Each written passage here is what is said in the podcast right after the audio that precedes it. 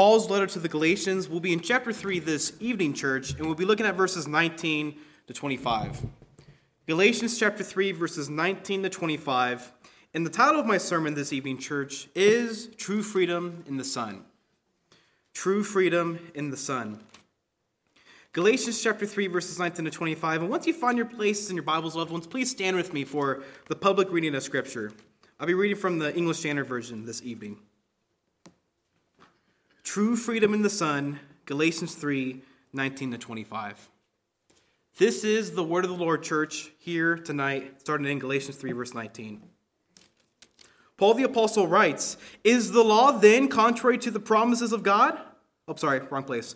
Why then the law? That's the first question. I got ahead of myself. Why then the law?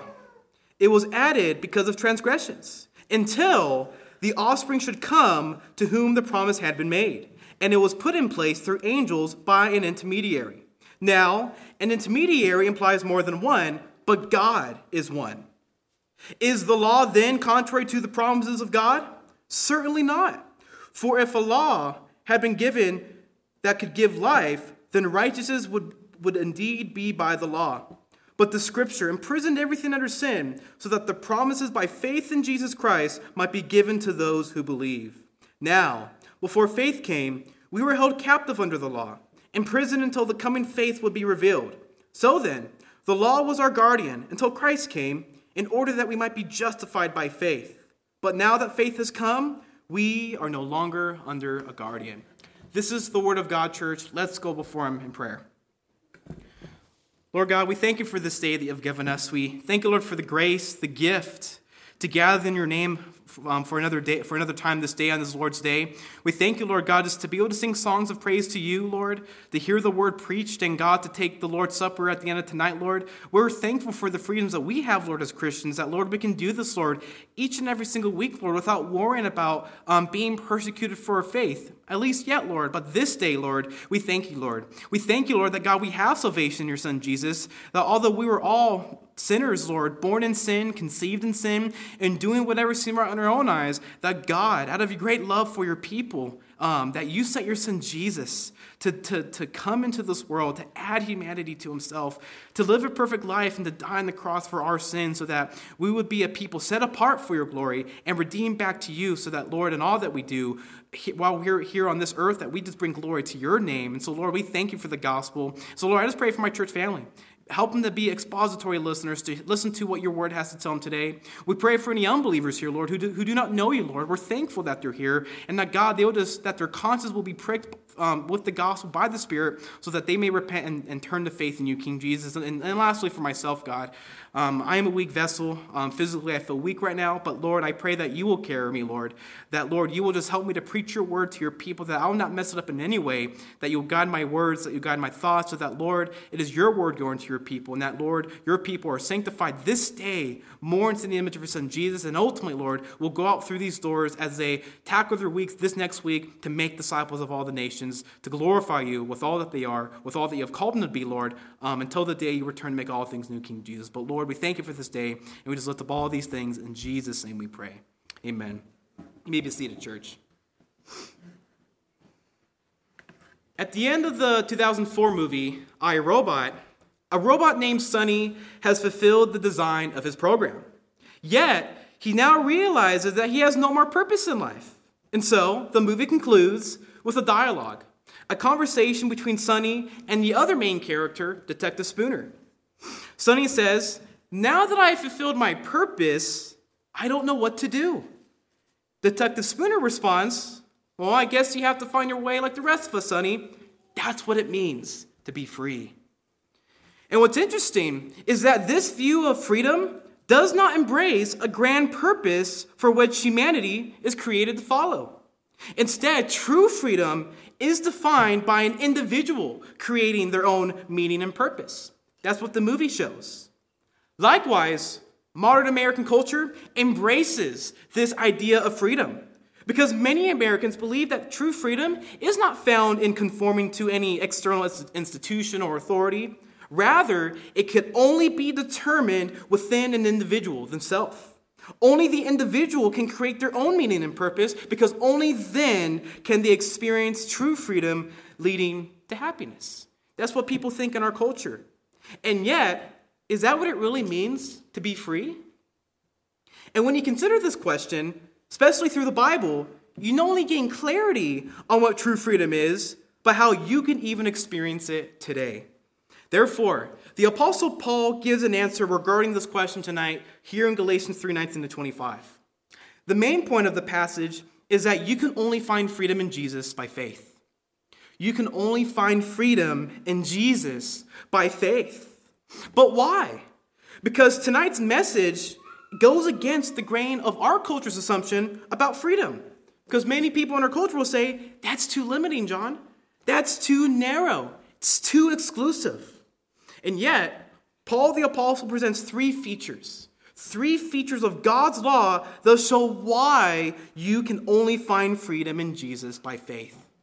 The first feature is the purpose of the law. The purpose of the law, as we'll see in verses 19 to 20. The second feature is the promise and the law. The promise and the law, as we'll see in verses 21 to 22. And the final feature is the pedagogue as the law the pedagogue as the law in verses 23 to 25. And yes, I'm going to define pedagogue at the end of tonight. But at least by tonight, however, you're all going to understand why you can find true freedom in the Son, in the Son of God, Jesus, by faith alone. And so let's turn to the first feature of the law in tonight's text, which again is this the purpose of the law. That's the first feature, the purpose of the law. So look at Galatians 3:19 in your Bibles. Paul writes these words Why then the law? It was added because of transgressions until the offspring should come to whom the promise had been made, and it was put in place through angels by an intermediary. And so Paul begins tonight with the question why then the law? And yet he raises it because it's, it's a natural objection from those he is writing to in Galatia. And to kind of briefly recap what's been going on here in Galatians, Paul writes this letter because he had a group of people called Judaizers. They came into these churches and they were bringing with them a false gospel, fake news. And what they were teaching is that a person needs to be Jewish to be saved. That's the heart of their message.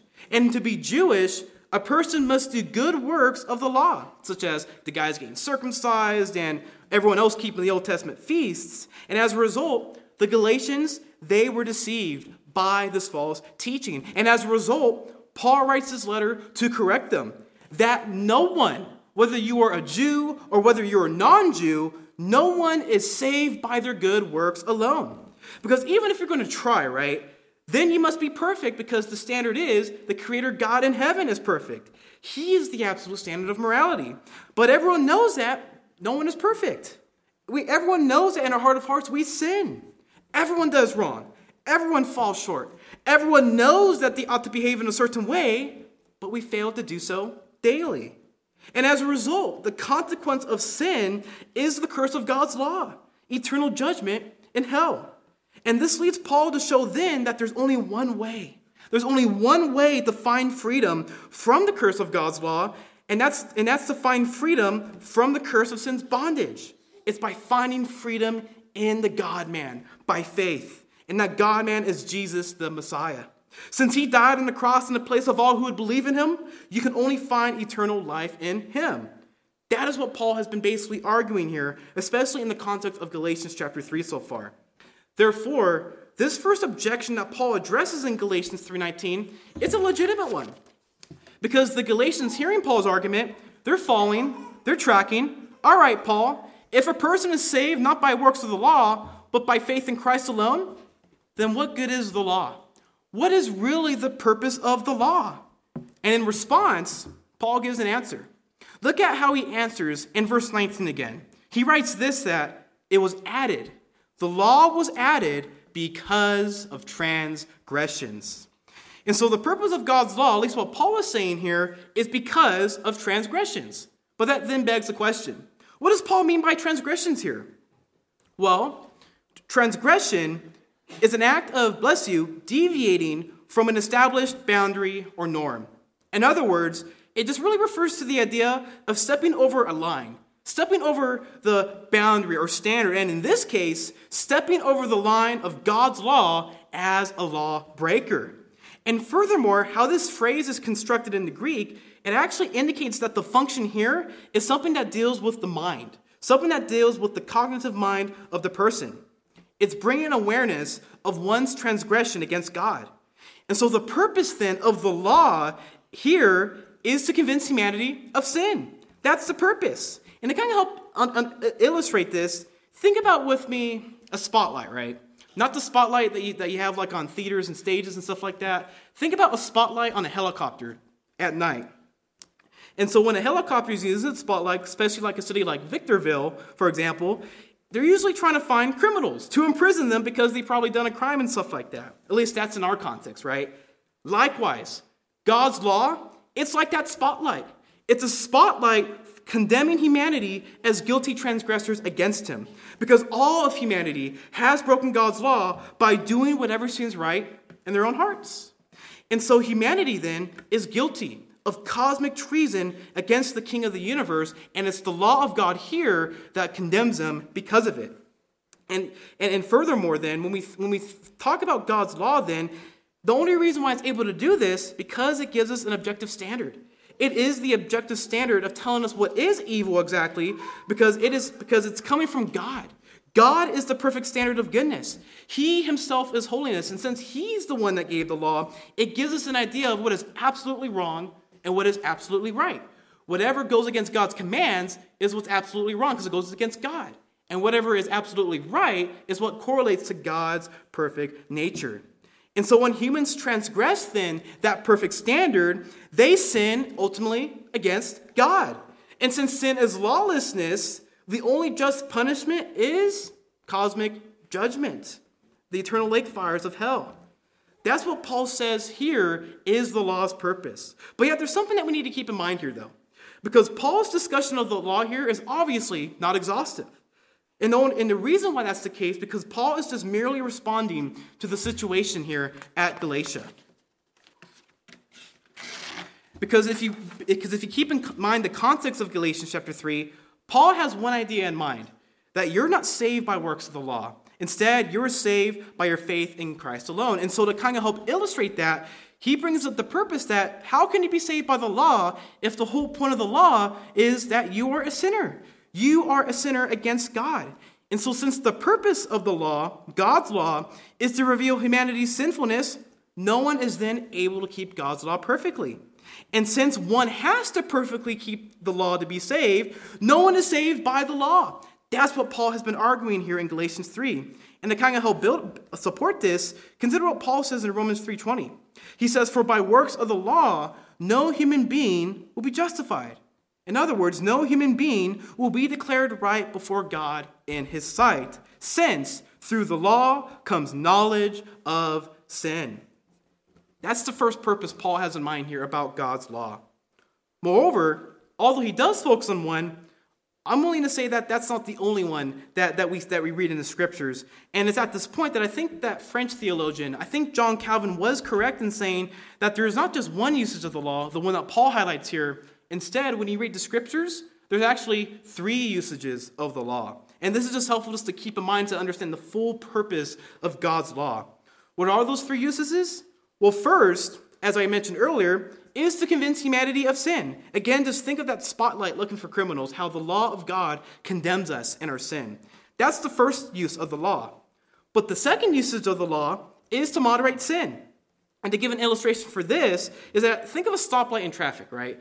Imagine you're driving a car. Imagine all the different the, the, the signs, the, the, the light posts, and stuff like that. Imagine if none of that was there. Imagine how crazy, how dangerous if you didn't have those speed, those, those speed limit signs and those lights, in a sense, moderating how does one drive traffic. Granted, I know so-called traffic is still pretty bad with those laws in place, but still imagine if those laws weren't there in the first place. And it's to kind of give a somewhat of an encouragement reminder that I remember I had a, a good Indian buddy. Um, he's no longer with us. He passed, but I remember he told me once that you have an 80% chance of getting in a car accident if you're driving a car in India. Thankfully, he never got in a car accident, right? But it just kind of shows that when those laws are not in place, then you have devastation, destruction. But when you have, but when you do have those laws, all those stuff could still happen, especially in a fallen world, it, it is still there to moderate um, bad things from happening. That's another purpose of God's law, to moderate sin um, so that cultures don't get out of control, right? And just think of the Ten Commandments when we think about this. But third, though, to get to the final usage of the law, this is something that's exclusive to the Christian. And this is why we can still call the law good. Because what the law's purpose for the Christian now, under the new covenant, is to encourage you, loved ones, of how to obey God.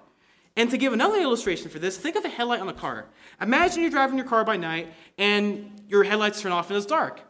It's going to be very easy then to maybe hit a couple posts, get off the road. It's going to be bad news, right? And yet, what does Psalm 119, 105 say? It says that your word, O Lord, your word is a lamp to my feet and a light to my path.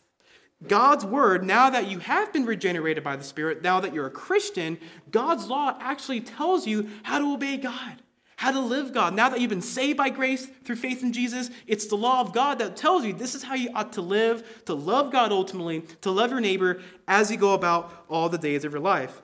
These are the uses of the law. And although Paul focuses on one, when we, t- when we think about God's purposes, these are the three that we at least want to keep in mind. Therefore, God's law is good, is it not? Because it reflects the perfect nature of who God is. And as a result, the Bible gives us an objective standard for morality. And I say that because that is good news. That should be comforting, especially because we live in a, in a wicked world. We live in a world that is filled with great moral acts of human evil, especially what's going on in the news, right? Because without an objective standard of truth, it is impossible, really, to know what is right and wrong. Because everyone knows that there's such a thing as what is right and what is wrong. But without that transcendent standard defining what it is, that standard being God, then there is really no hope for justice. Because what is justice? What is wrong? What is right? And, and, if, and if we can't define that, then there's no peace. You cannot have peace that evil one day will be absolutely judged. And yet, when Paul says that God's law, that is his word, reveals humanity's sinfulness, it demonstrates that no, there is a standard for what is absolutely right and what is absolutely wrong. Everything that rebels against God's word, his law, is evil. And everything that walks in accordance to God's word, God's law, is good. Because at the end of the day, the law reveals the goodness of God in his nature. But when we talk about humanity in its nature, humanity is not good, right? Humanity is evil. And the Bible promises that God, in His goodness, He will one day judge all moral evil once and for all. That's why God's law, especially at being good, is so comforting. Just consider what Genesis 18:25 says about God. Shall not the judge of all the earth do what is just? Of course, it's a rhetorical question. Because God, since He is goodness, He is for justice. And at the end of time, He will do what is right to judge evil once and for all. And this leads to another promise that God will one day return not to judge moral evil, but evil once and for all, right? The, the, the evil that we see in, in, in nature with all the different earthquakes and the fires and stuff like that.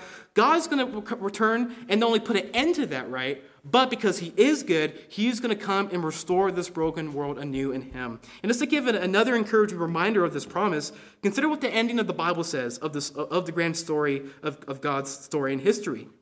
Revelation 21 3 5 records that, Behold, the dwelling place of God is with man. He will dwell with them, and they will be his people, and God himself will be with them as their God. He will wipe away every tear from their eyes, and death shall be no more. Neither shall there be mourning, nor crying, nor pain anymore, for the former things have passed away. And God says, Behold, I am making all things new. That's the promises that God promises in Scripture. And that's what God's law, God's word tells us, loved ones.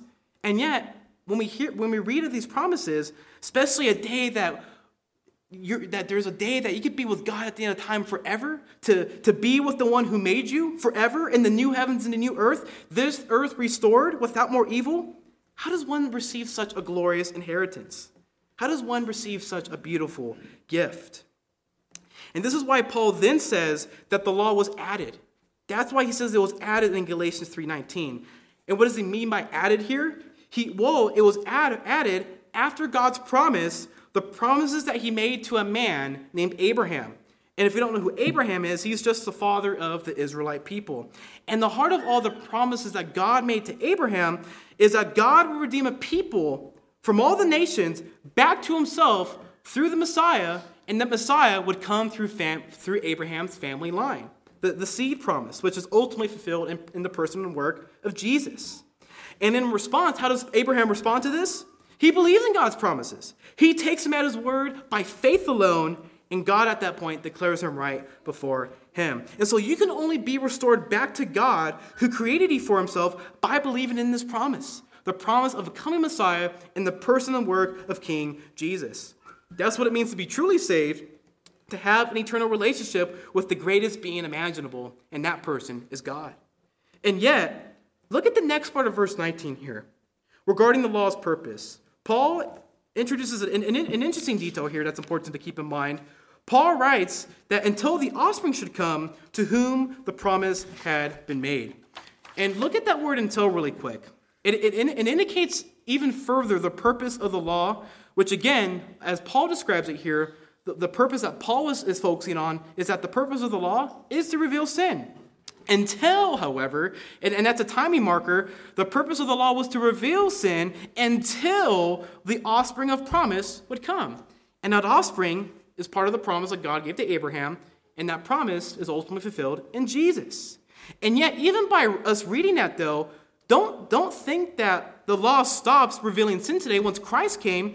No, because how would we know what is right and wrong? How, how would you and I know what sin truly is if, if the law, once Christ come, stopped functioning this way?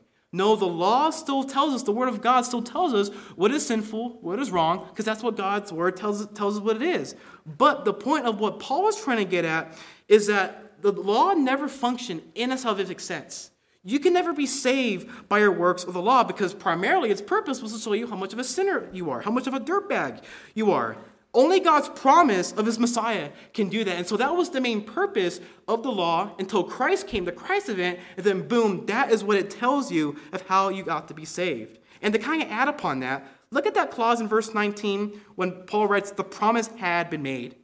The promise had been made. In the Greek, it indicates that God's promise to Abraham, it's still in effect.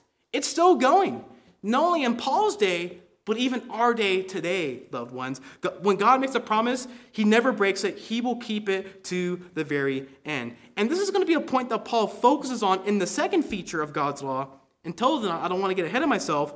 Paul gives a brief comment on the nature of the law and the promise. And so look at how he finishes verse 19 here.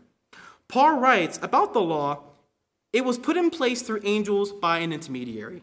That's the manner of how Paul's describing the law came, came into being. It was put in place through angels by an intermediary. And so, what Paul is describing here, he, he's, he's giving some descriptions how the law was actually put into place.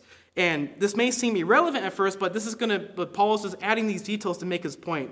And so, so with this part in verse 19, when God gave his law to Israel, because that was the nation that originally received God's law, there's two elements that we need to keep in mind here.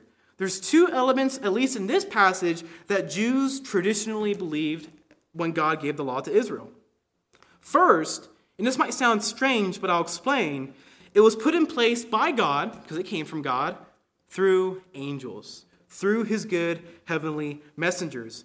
And the Bible is a little bit ambiguous about how angels helped to deliver God's law. Nonetheless, it still indicates that they were present. And just to give a couple examples from Scripture, there's only three verses that really talk about this. Deuteronomy 33, verse 2 says this. This is what Moses writes. He says, The Lord came from Sinai and dawned from Seir upon us. He shone forth from Mount Paran and came from the ten thousands of holy ones with flaming fire at his right hand. And if you're to look at that verse more closely, that ten thousands of holy ones, that's referring to angels. But the complexity of this passage is, does it mean that, that God, when God, when it says 10,000 angels, does it mean that when God came from heaven to Mount Sinai to give the law, that the angels were in heaven? Or, as other translations put it, when God came to Mount Sinai, were the angels with them? It's very ambiguous there in Deuteronomy 33, verse 2. But thankfully, we have a couple other verses in the New Testament to help clarify this. If you're to look at Acts 7, 5, 3, Stephen, the first martyr of the church, this is what he says to a crowd of Jews. He says to them, You who received the law as delivered by angels, you did not keep it. And so what's interesting then is that not only does Stephen, you know, bring up angels, but he says that the law you received, the Jews, it was delivered by angels. So at least by Stephen's understanding, and, and in the Jewish mindset of that day, in some sense, the law was delivered by angels. And to kind of help understand that passage, consider what Hebrews chapter 2, verse 2 records.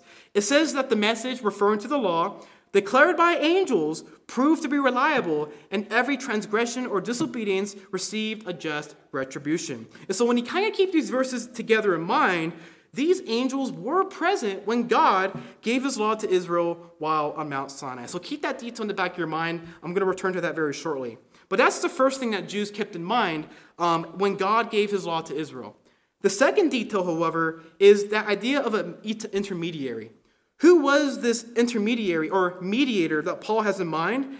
And the Jews, there's no other person that would have functioned as his mediator than a guy named Moses. Moses, that person that God used to bring Israel out of Egypt through the Red Sea, through the 40 years in the, in the wilderness. That's the Moses that we have in mind here.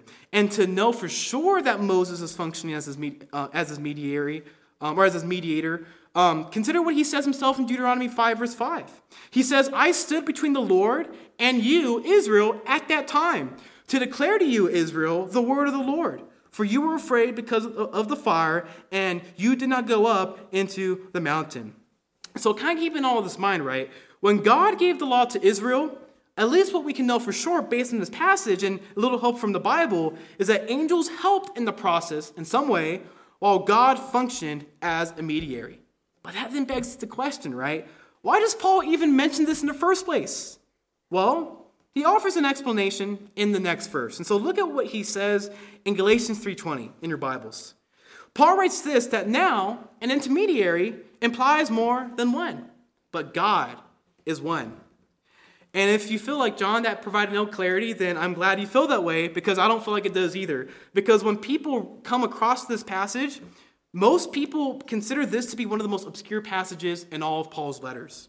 One commentator has even said that there have been up to about 300 different interpretations on this passage alone. And I can tell you, loved ones, that when I was studying this text this week, I was getting frustrated. I was getting frustrated to the point saying that, Paul, just spit it out, man. Why couldn't you been more clear? And yet, I was, as I was frustrated with Paul here, I was comforted based on what the Apostle Peter once said about Paul's letters. And this is comforting for us that if we feel, if you feel like, man, so, some of Paul's sayings are just so difficult, consider what Peter the apostle said in 2 Peter 3:16. He says, There are some things in them, and he's referring to Paul's letters, that are just hard to understand. That's what the apostle Peter said. And I wonder if he had Galatians 3:20 in mind, or he's like, hey John, the interpretation's super easy. You're just missing it, man.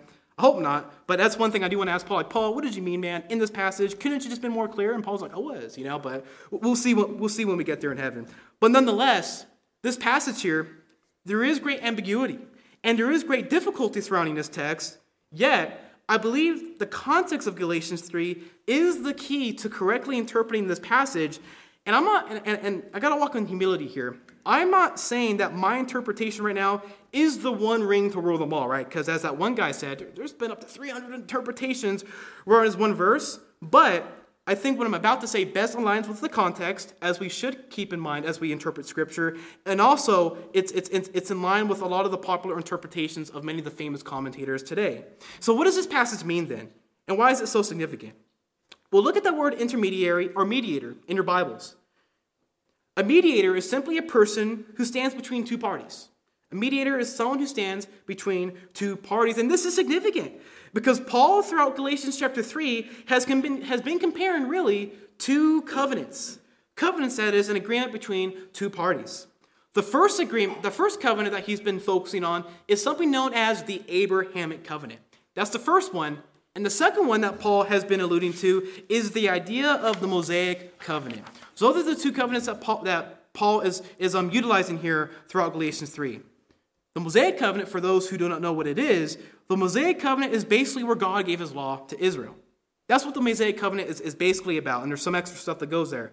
But when it comes to the Abrahamic covenant, those are the promises that God gave to Abraham, especially regarding the Messiah, the seed promise that would come from Abraham. Furthermore, the Mosaic covenant it's a mediated trinity, or not trinity, treaty between God and Israel. In other words, it's a treaty that God has his obligations in his agreement, and Israel has, his, has their obligations in this agreement. So much so that if Israel is to obey the covenant of the law, God will bless him. But if Israel fails to keep the covenant, then God would curse them. That's how that Mosaic covenant works.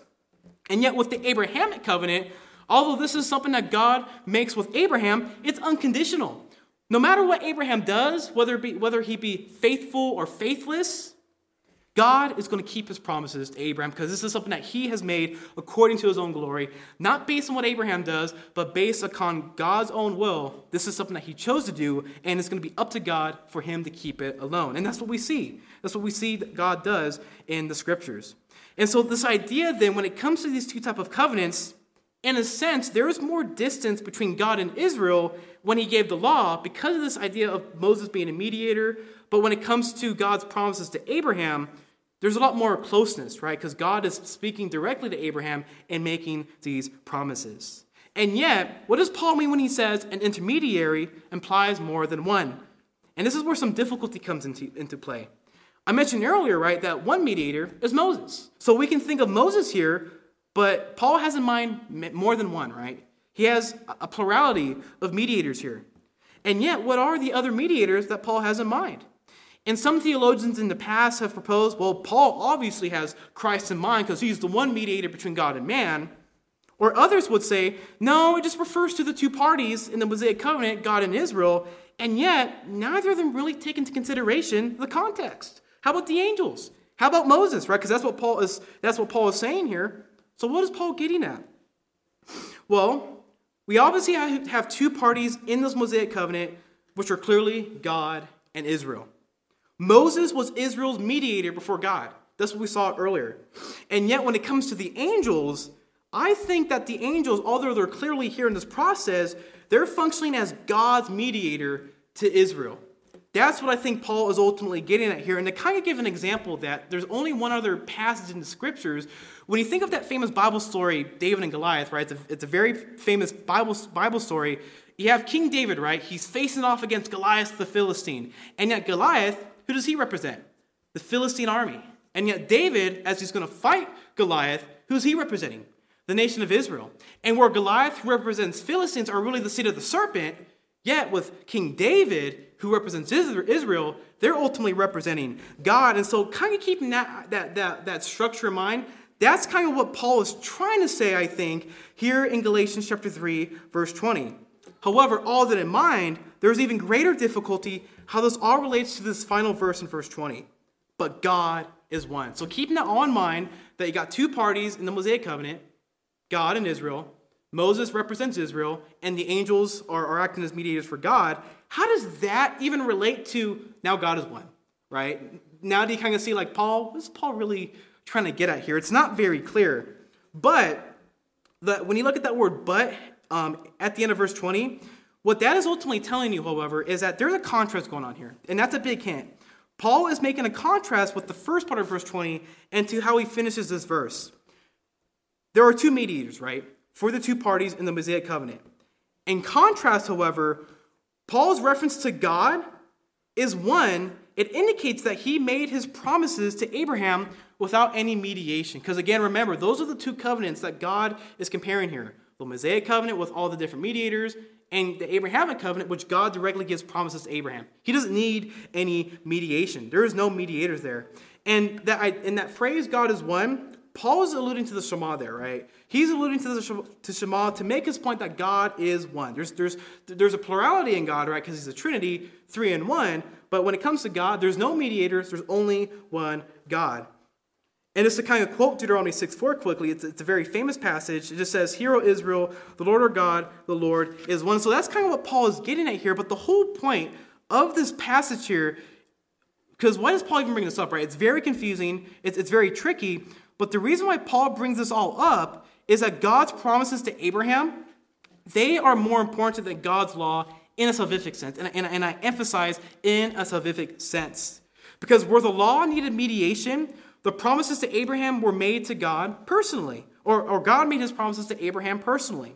And where the promises to him came first, the law was after afterwards. And again, the whole point of Galatians 3 is, is, is an argument for salvation that you're not saved by works, you're not saved by keeping the law, you're saved by faith. And that faith came from the promises that God gave to Abraham. But that then begs a question why is that so significant? And this is the question that Paul begins to explore by raising another objection in the second feature of God's law, which is the promise and the law. The promise and the law. Paul began by focusing on the purpose of the law. Now we're going to look at Paul discussing the promise and the law. So look at Galatians 3:21 in your Bibles. Paul writes, "Is the law then contrary to the promises of God?" Certainly not. For if a law had been given that can give life, then righteousness would indeed be by the law. And so the second question then supplements the first one. After Paul explains the, the, that one purpose of God's law, the Galatians would then raise this next question in light of it. If the law shows sin and the promises to Abraham bring salvation, are they then both at odds? Is the law then contrary to God's promises? And look at how Paul immediately responds. Certainly not, may it never be, or in some other old order English translations, like in the King James, it says, God forbid. Or, as the American pastor John MacArthur likes to translate it, no, no, no, and a million times no, right? All this is trying to get at, when Paul says certainly not, this is the strongest form of negation in the original language. And so, although the Galatians would have asked this question, Paul responds, God's law is not contrary to his promises Bottom line. And Paul then grounds his response in the next part of the verse. Look at his reason for saying that, though. At the, at the last part of verse 21. This is what Paul writes here. He says, For if a law had been given that can give life, then righteousness would indeed be by the law. And so, if you look at that sentence very closely, uh, it, it's constructed as a conditional statement. If then, right? Do you see those two parts? If then if this is true, this first part, then the second part will happen. And how Paul is using this in the original language, he's assuming this statement to be false for the sake of his argument. In other words, Paul says that if the law could give life, eternal life, then righteousness could be achieved by the law. It would be possible to be saved by one's good works, to be made right before God. And yet, obviously, right, Paul does not believe this to be true. Just look at what he says next in Galatians 3:22 in your Bibles. Paul writes here, "But but the scripture imprisoned everything under sin, so that the promise by faith in Jesus Christ might be given to those who believe." And so Paul recalls a significant point about the relationship of God's law and promises. When Paul says the scripture, right, he usually virtually always has one verse in mind. Which verse exactly? Well, look again at the context of Galatians 3:22. Paul is saying that the law imprisoned everything under sin. And since the law reveals sin and every person is a sinner, it imprisons them under the curse of the law. And if you keep in mind the context of Galatians 3, he actually makes this point back in Galatians 3:10. Look there when he says this, loved ones. He says that for all who rely on works of the law are under a curse. For it is written, and he quotes Deuteronomy 27, 26 here. Cursed be everyone who does not abide by all things written in the book of the law and do them. And so, since no one can keep God's law, everyone is under its curse. And that curse is God's eternal judgment upon those who break his law, to those who break his commandments. And if you look at that, that phrase imprisoned in Galatians 3.22, really Paul has in mind a jailhouse here. This, this, this is an illustration he's employing here. What is that jailhouse? Well, the jailhouse is the law. And when you break God's law, you're, especially when you, when you sin against the warden of that law, God, you're going to find yourself in jail and you're going to find yourself unable to free yourself from that prison because you, you've sinned against a holy, eternal God. Therefore, for your cosmic treason, you will experience an eternal punishment forever in prison, in jail, in the lakes of fire, in the lakes of hell forevermore. That's what, the, that's what the law ultimately teaches us about that we're not just sinners, but this is what we ultimately deserve. And yet, even by me saying it, and I know most of us here would embrace that reality because that's what the Word of God says, I can already hear people in the culture crying out, John, how dare you enforce your beliefs upon others? Not only is that narrow minded and intolerant, but it really limits my own personal freedom. Because people would say, I must be free to make my own decisions in life. Because only then can I live my true, authentic life, being true to how I feel on the inside. That's how people talk in our culture. If you read social media, that's how people embrace this, embrace this lifestyle of true authenticity. And I just want to say that there's nothing wrong with that. There is nothing wrong in wanting to live an authentic life. Or as people in my generation, don't be fake, right? Keep it real. And I think that's very important because when it comes to the church, unfortunately, the church in the last couple decades, there has been a, a hypocritical spirit um, pre- prevalent in many of American churches. And so this, this goal of wanting to be authentic, that is a good goal. That is a good aspiration. But the problem, though, with the culture is that they're looking for that authenticity in the completely wrong place. They're looking at the wrong places to find this because many look inside themselves to determine what is true, what is real. And yet, when they do that, you actually remove the right for any moral outrage for anything. To kind of help with this, consider what the British writer G.K. Chesterton once said. This is, he wrote this 100 years ago, but he was a great thinker and he saw this stuff on the horizon coming, coming to the West. He says this that the new rebel is a skeptic and will not trust anything, absolute truth, nothing like that. But he can never really be a revolutionary. For all denunciation implies a moral doctrine of some kind, therefore, the modern man in revolt has become practically useless for all purposes of revolt. By rebelling against everything, he has lost his right to rebel against anything. In other words, the culture screams with pride today that you must be free to live your life to be your true authentic self. Rules from an institution like the church or authority outside of oneself limits such freedom. And yet, what Chesterton observes is that such a way of thinking is truly limiting. To embrace your personal truth is at the expense of everything else. And so you actually limit yourself to what you choose to believe in alone. And yet, when you limit truth to your feelings, then that raises the big problem. How can you say what is ultimately right and what is ultimately wrong? To be offended that God is going to judge what is judgment, what is evil, what is wrong. And as I kind of give an example of this that kind of hits close to home, in the news, many of you probably have been hearing about this, but I, just been hearing so much people, especially people in my generation, people in this culture, saying that Hamas's attack on Israel was right. And that Israel's attack or, or, or for retaliating, defending themselves, retaliating back, was wrong. And yet, when people make a comment like that and think that truth is determined by themselves, they actually have no ground to make a moral claim like that. Because at the end of the day, what is your definition of right and wrong? Yourself? Well, how about the other person next to you has another definition of right and wrong? At the end of the day, if you choose to believe in yourself, to make your own standard of right and wrong apart from the law of God, you remove any right for moral outrage. And not only that, but when you choose to believe in what you want, you limit yourself to your own opinions. And really, at the end of the day, no one is free. You are not free when you do something like that. Because everyone, at the end of the day, lives according to their assumptions of how they think reality works. Whatever someone ultimately desires, that is what will ultimately direct their deepest values in life. And yet, in contrast to that, when you compare that through the biblical worldview, only the biblical worldview gives a consistent message that God is the standard of morality. That's what we've been hearing right now through the, through the truth of God's law. Since all, of, since all have sinned against him, everyone is a sin to slave, spiritually.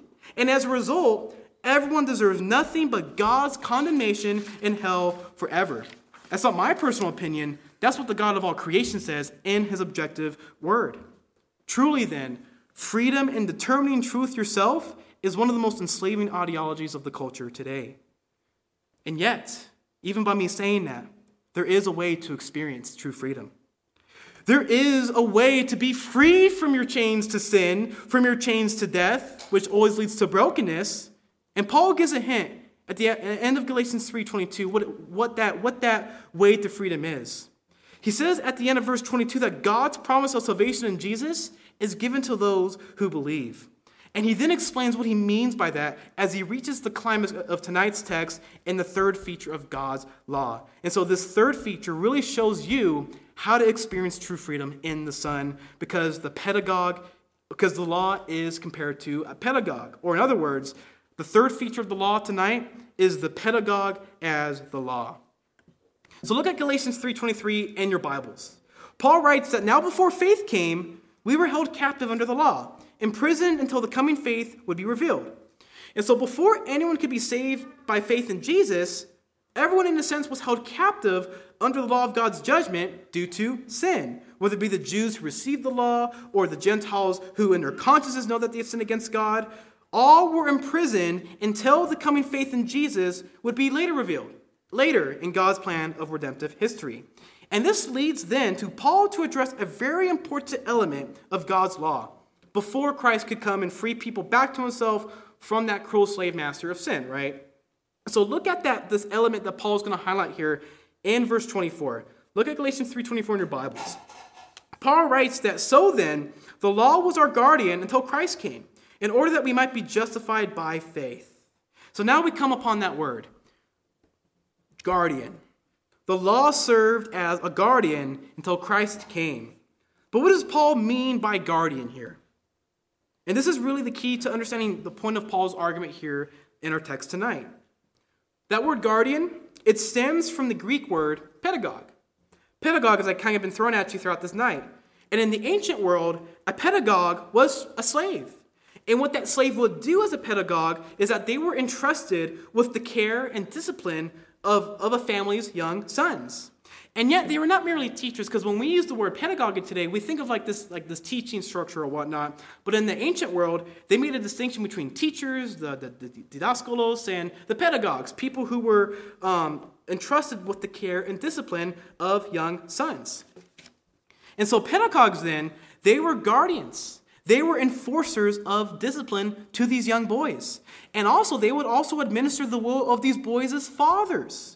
That whatever the father desired for these sons, whether it be, you know, manners, what to learn, how, how they wanted to grow up as young men in society, it was the responsibility of the pedagogue to kind of enforce that discipline upon them. And so the goal was then, is that from the time the son left the care of his nurse as a, as a, as a baby into a, into, a young, into a young boy, then came the pedagogue.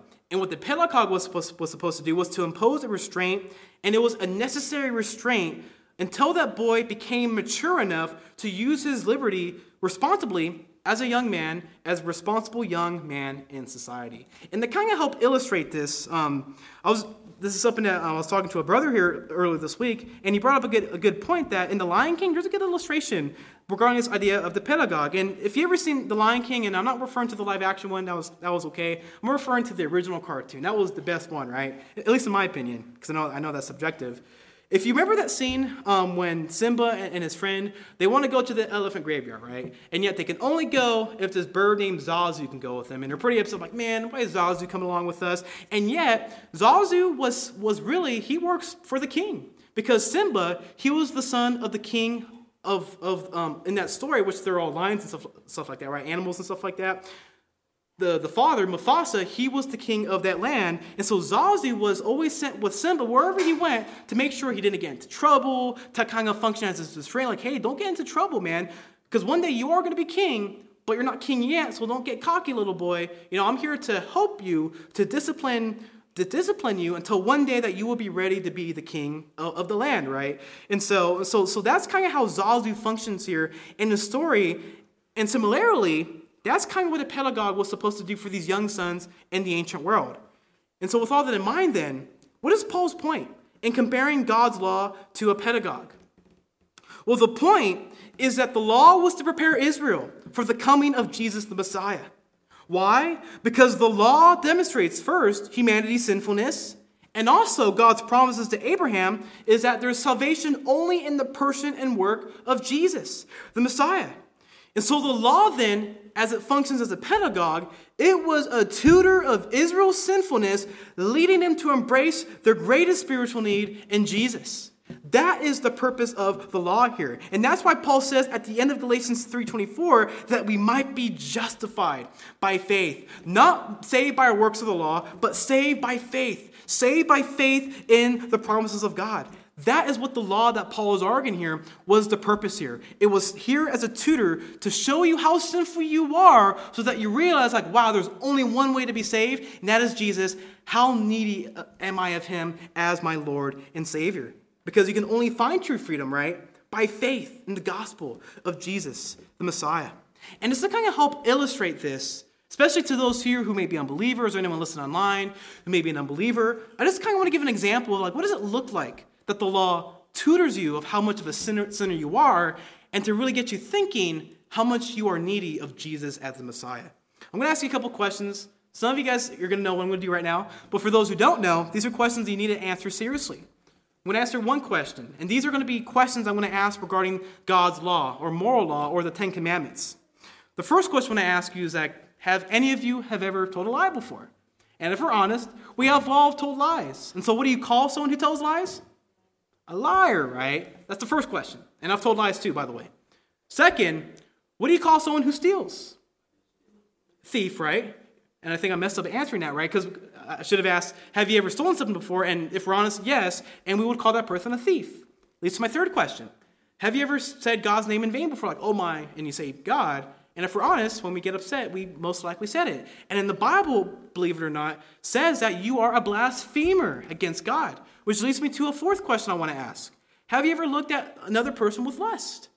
And if we're all honest, we all have, unfortunately, right? Including myself. We've all fallen short in these ways. And yet, Jesus says in his Sermon on the Mount, when you look at a woman or a man with lust, you commit adultery with them in your heart. And so, those were those four laws of God's commandments, which rank up to about like 613. And so, based on your confession, then, whether, whether you realize or not, you are a thieving, lying, blaspheming, adulterer at heart. And because of that, where do you think how you will stand on Judgment Day? when God comes to judge even once and for all, if that is you and you're standing in that state, where do you think you are going to stand at the end of the day?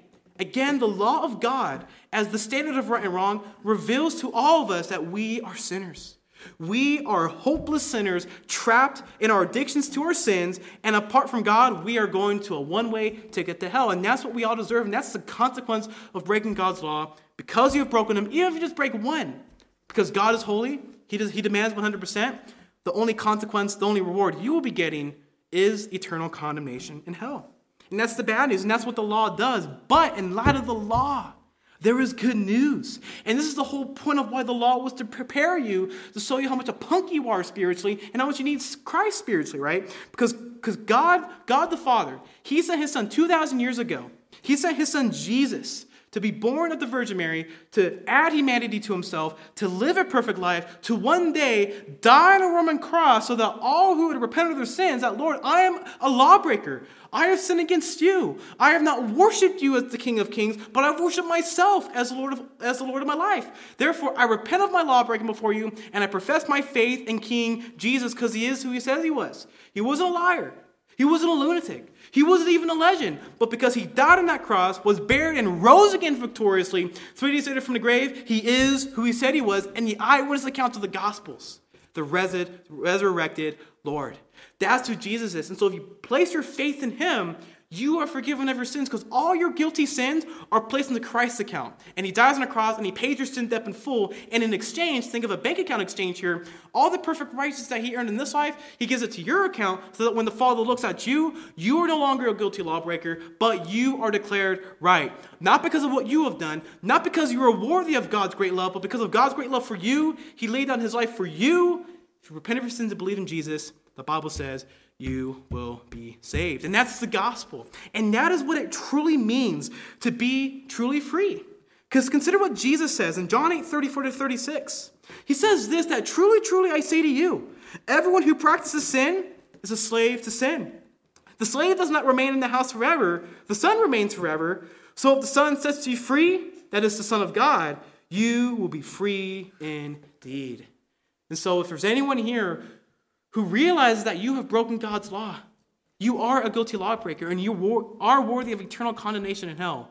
And yet, if you repent of your sins and believe in Jesus as Lord and Savior, you will be saved. And only then will you experience true freedom. True, true freedom from your shackles of sin and true freedom to live for the one that you were created to live for, to enjoy, to glorify God with your lives, to enjoy Him forever, and to live your lives with a renewed purpose, not for yourself, but for him. But that's only possible through, through the Son to experience true freedom in Jesus. So repent of your sins and place your faith in Jesus if you, if you have not done so today.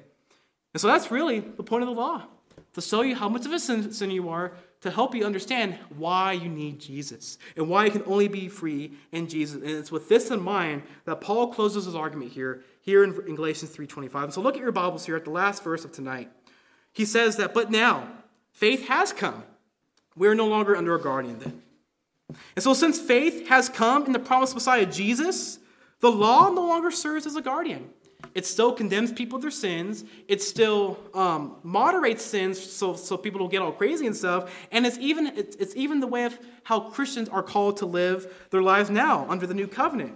And yet it no longer serves as a guardian because Christ has now come and all you need then is just to preach the gospel, preach the gospel to your neighbor, tell them how much of a sinner they are through the law of God, the standard of, of, of, what is right and wrong, and show them how much they need Jesus. They need his grace, they need his mercy, because he is the only one that's able to pay for humanity's greatest spiritual debt eternally before God.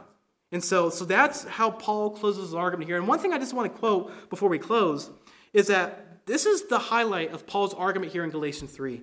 And again, he's been speaking to Galatians who have been deceived that they need to be Jews to be saved. And these Jews in Galatians, they thought that they need to, they need to obey the works of the law to be saved.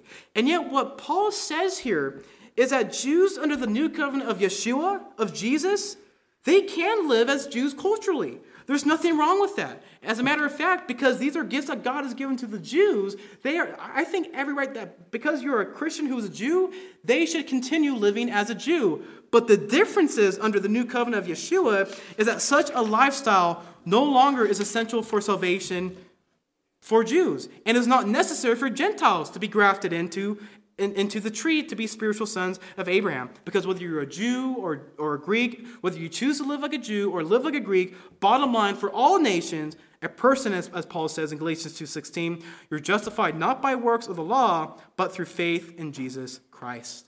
That's the gospel. And that is the heart of what Paul is getting at here in Galatians 3. And so, by way of applications, then, loved ones, there's a couple questions I need to ask you, and this is for myself as well. You just learned that, or maybe a reminder that the law serves to show you how much of a sinner you are, and really to help you understand that how much you need to depend upon God, not only for salvation, but daily.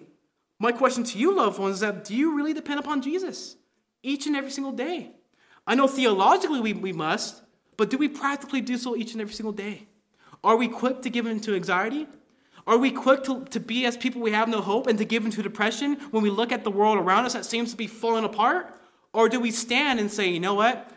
Although the world is crazy, or my life may be in shambles right now, but the one thing that matters in this life is that I have King Jesus and I depend upon him alone. It is no longer I who live, right? Because all that you ever need at the end of the day is Jesus. And so, loved ones, are you a slave to your sins or lack of trust in Jesus?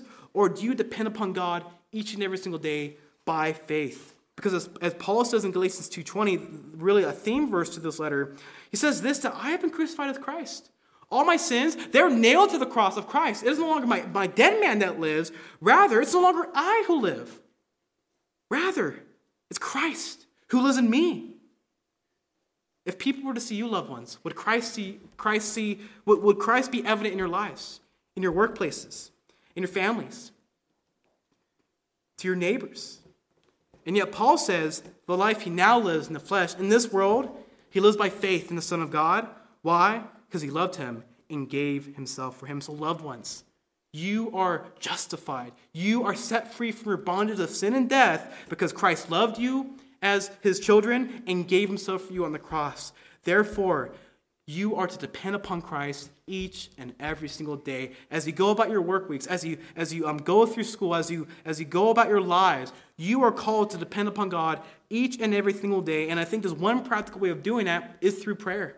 Something that the pastors have been emphasizing, and because prayers is one of the things that when we don't pray, we basically live as if we don't need God today. But when we do pray, we realize our neediness of our Father in heaven and how much we are needy of His grace of Him each and every single day the grace that empowered you to be saved, you need just as much grace to continue living the Christian life, to not only grow in Christ like holiness, but to go and make disciples, to share the good news so that you can tell your neighbor how they can be set free from sin so that they can live in King Jesus. So you've all been set free to serve Jesus as Lord and Savior by lovingly keeping his commandments.